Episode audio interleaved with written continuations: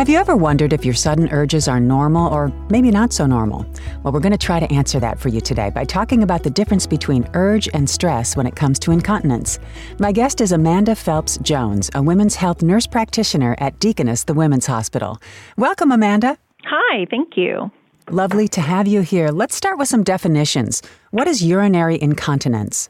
Urinary incontinence is anytime you lose urine unintentionally. And there are a couple of different types of incontinence, but in general, losing urine when you are not intentionally wanting to lose the urine.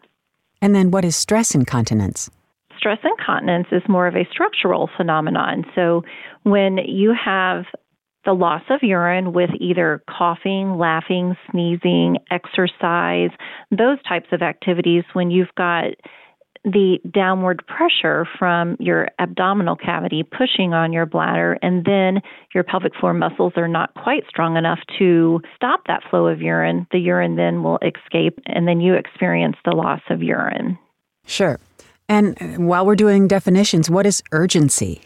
With urgency, you experience a significant urge to get to the bathroom, as in, if you don't make it to the bathroom, you will have an accident. And these women know where every bathroom is at every shopping store that they go to. When they're at the grocery store, they know where every place is that has a bathroom and where that bathroom is before they even start shopping.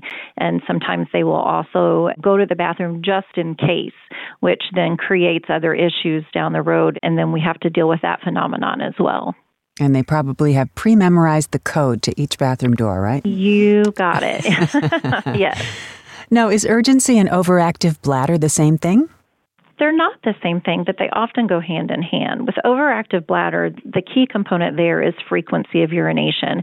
It's not uncommon for us to go to the bathroom every, you know, 3 to 4 hours per day. However, with overactive bladder, every two to three hours it can be acceptable. However, with overactive bladder, you'll find people are going to the bathroom at least every hour, if not more frequent, and they often have that sense of urgency associated with it. And when they go, they don't always feel as though they have completely emptied their bladder because their bladder gives them that signal to their brain that they need to go again, regardless of the fact that there isn't a full bladder there for them to empty. So it's basically a constant sense of needing to go to the bathroom and then it's essentially like your bladder training yourself like your potty training. Like i have 3 year old twins and i'm currently potty training them and so mm-hmm. it's kind of that concept. You're going all of the time and so your body and your brain communicate to each other your bladder and your brain communicate and so they essentially get used to that and your bladder is not used to holding an excessive amount of urine or an appropriate amount of urine even. So you aren't able to hold an appropriate amount of urine after so long. So then the frequency becomes your norm. And so overactive bladder becomes quite normal essentially. And then the urgency becomes part of it because once you get more of a volume in the bladder, you're unable to tolerate it. So that's why the urgency often goes along with it. I see. So as a hiker, I was always taught, you know, never pass up a bathroom. But really, if you don't have to go, you should not do that because of what you just said? Exactly. Yes. It's not good practice. Interesting. All right. Going to have to change some habits here. yes, yes. Now, how can I tell if I have urgency incontinence or stress incontinence? Well, as I alluded to earlier with stress incontinence, it's the loss of urine unintentionally when you have a downward pressure being applied to your abdomen, which then, of course, pushes on your bladder. So the coughing, laughing, sneezing, exercising, that type of thing. With urge incontinence, you're losing urine on the way to the bathroom. So with urgency, oftentimes you'll hear it called turnkey incontinence. So when women pull into the driveway, they get their keys out of the ignition and put them in the door to get in the house, they often leak urine or have that sudden sense of urgency to go and they can't make it to the bathroom so that's when they leak urine. You will sometimes find too that when they get out of bed in the morning and first put their feet on the ground, they have that significant sense of urgency to go to the bathroom, and that's associated with urge incontinence. The two different phenomenons being the way that we treat them, they are not one and the same. So it is very important for us to be able to differentiate the two. If you present to us, we will absolutely ask you all the appropriate questions. Your job is to just let us know that you're leaking urine. Absolutely. And is there anything to temperature change, like you go from a cold car or a cold outside walk and then you come inside and have an urge? I, I do feel like some women do experience that, and I would say more so postmenopausal women, especially when there isn't always the same amount of estrogen on board as there is when somebody's in their childbearing years, because you don't have that same pelvic floor support that you had when you were circulating enough estrogen. I absolutely think that can be a part of it. And what causes urinary incontinence?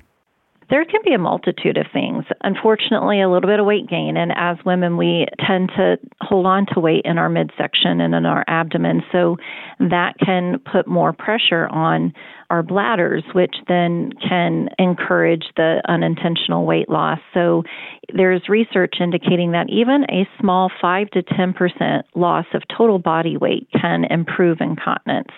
Also, poor pelvic tone and poor pelvic health. So, having children can absolutely cause the incontinence or contribute to it.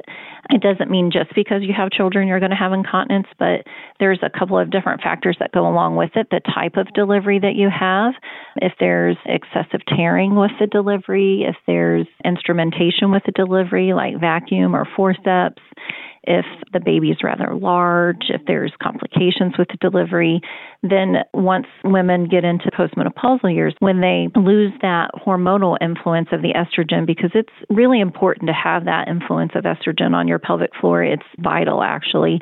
God takes it away from us for a reason to help protect us from harmful things, you know, but mm. it's actually very important to help keep your pelvic floor in good shape. So when it's not there, you do notice a thinning of the vaginal tissue and it also affects the bladder as well. So it causes us not to be able to tolerate bladder irritant products as we used to. So, caffeine based products, carbonated products, those types of things. So it will tend to encourage us to have overactive bladder and um, incontinence as well because of the lack of estrogen, in addition to consuming the irritant products to your bladder. Good to know. Can I ask the same question? Uh, what causes stress incontinence? Well, as with the urge incontinence, the weight gain in your abdomen, of course, pushing down on your bladder, as well as prolonged issues that can lead to those pressures in your abdomen. So, people that may have chronic constipation or a chronic cough for whatever reason, so asthma or someone with COPD or a history of smoking, those kinds of things, the stress incontinence component often comes along with it, not just having children, but it can weaken your pelvic floor muscles.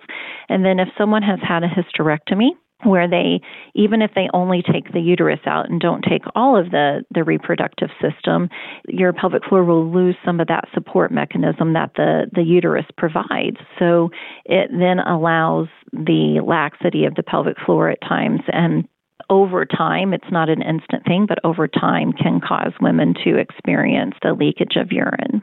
Interesting. Can you tell us about some of the treatments for urinary incontinence Sure. With stress incontinence, as we've discussed previously in the conversation with stress incontinence, it's more of a structural issue. So, with that phenomenon, it's, as we said, there's more of the pressure going down on the abdomen. So, we need to treat that component first. If that would continue following the treatment, your treatment is essentially not going to be near as effective as what it would be if if you did not fix that original component. So, i.e., asthma, it needs to be well controlled to your best ability. Obviously, that's something that you can't obviously control as well as other things, but constipation is key. You have got to get constipation well controlled, and it also affects the urge incontinence as well. It's bladders and bowels, they run on the same nerve pathway, so it's very, very important to keep bowel health in check when you're talking about incontinence. So, you would treat the underlying condition and then address the type of incontinence. So, with stress incontinence, pelvic floor physical therapy is one of the mainstays of any type of incontinence. It's the common denominator. It actually is one of the most effective treatments for incontinence because they can take those muscles and essentially strengthen them by manual work and get them to function more appropriately and teach you how to use them more effectively. It works for both types of incontinence, but with stress incontinence specifically, if you don't get the response that you desire from the pelvic floor physical therapy component, then you would need more of a structural fix because it is more of a structural type of incontinence. So that's where things come into play as a, a pessary, which would be a silicone device. It's more of a disc shaped device with a knob on it that we insert in the office, and it puts gentle counter pressure against the bladder neck. So when someone would cough down and have that downward pressure, that little device is going to provide that counter pressure that you need to stop that flow of urine from escaping. So, in essence, it would provide you the support that you need that your pelvic floor muscles aren't doing for you because they don't have the ability to do. And then ultimately, you could do a surgical procedure. And that's where you may have heard of things called a sling or a bladder tuck or a TVT, which is the other type of sling, but it's one of the slings that they use to fix the stress incontinence, but it's one of the more quote unquote permanent fixes. So that's ultimately what someone would prefer to do if they aren't wanting to do the more conservative treatments. Interesting. This is also fascinating. And you've covered a lot of this, Amanda, but what are some treatments for stress incontinence? With stress incontinence, it's more of the structural component. So it's the pelvic floor physical therapy pessary use where they insert a pessary. We actually put that in in the office? It's an office procedure very easy management as well as ultimately a surgical procedure that can help with stopping that flow of urine unintentionally. Got it. And finally a little bit more about the treatments for urge incontinence Yes, with urge incontinence, it's more of a phenomenon where your brain and your bladder aren't communicating as well to each other. So, structural fixes are not going to provide you the relief that you're looking for. The pelvic floor physical therapy is going to offer the support the way that it does with stress incontinence because it's going to help strengthen your pelvic floor and they are going to help teach you how to properly use your pelvic floor. In addition to that, as a nurse practitioner, I can provide you assistance by prescribing medications that are going to help control the urgency and the frequency, the leaking in the middle of the night, that type of thing, getting up at night, as well as encouraging you to cut back on bladder irritants and losing weight, that type of thing. But primarily it's medication management. We do follow an overactive bladder care pathway when we're treating urge incontinence, which is often associated, as we discussed earlier, with overactive bladder. So we trial medications for a short period of time. If one medication doesn't work, we go to the next medication. If it doesn't work, then we go on to third line therapies, which would include more invasive approaches that work on a neurologic level versus the medications. So there's neural stimulators that we can put in. Then we have surgeons that do that for us here in the office, as well as bladder Botox that is done here in the office as well. Absolutely incredible. Uh, I had no idea there were so many treatment options. Do I need a referral to make an appointment with you? Not to see a nurse practitioner in the state of Indiana. You're free to make a self referral. As well, if you were seeing your primary care provider, I strongly encourage you to discuss with them your concerns about urinary incontinence because they can initiate that referral if you choose. But if not, you can absolutely call our office and ask to see me. This is such excellent information, Amanda, and gives hopefully a lot of people a lot of hope. And thanks so much for being with us today and answering some of our questions about incontinence. Yes, thank you for having me. I appreciate the opportunity. Our pleasure. This is Deaconess, the Women's Hospital, a place for all your life. For more information, visit deaconess.com slash pelvic health or call 812-858-5950. Please remember to subscribe, rate, and review this podcast and all the other Deaconess Women's Hospital podcasts. And for more health tips and updates, follow us on your social channels. This is Deborah Howell. Thanks for listening and have yourself a great day.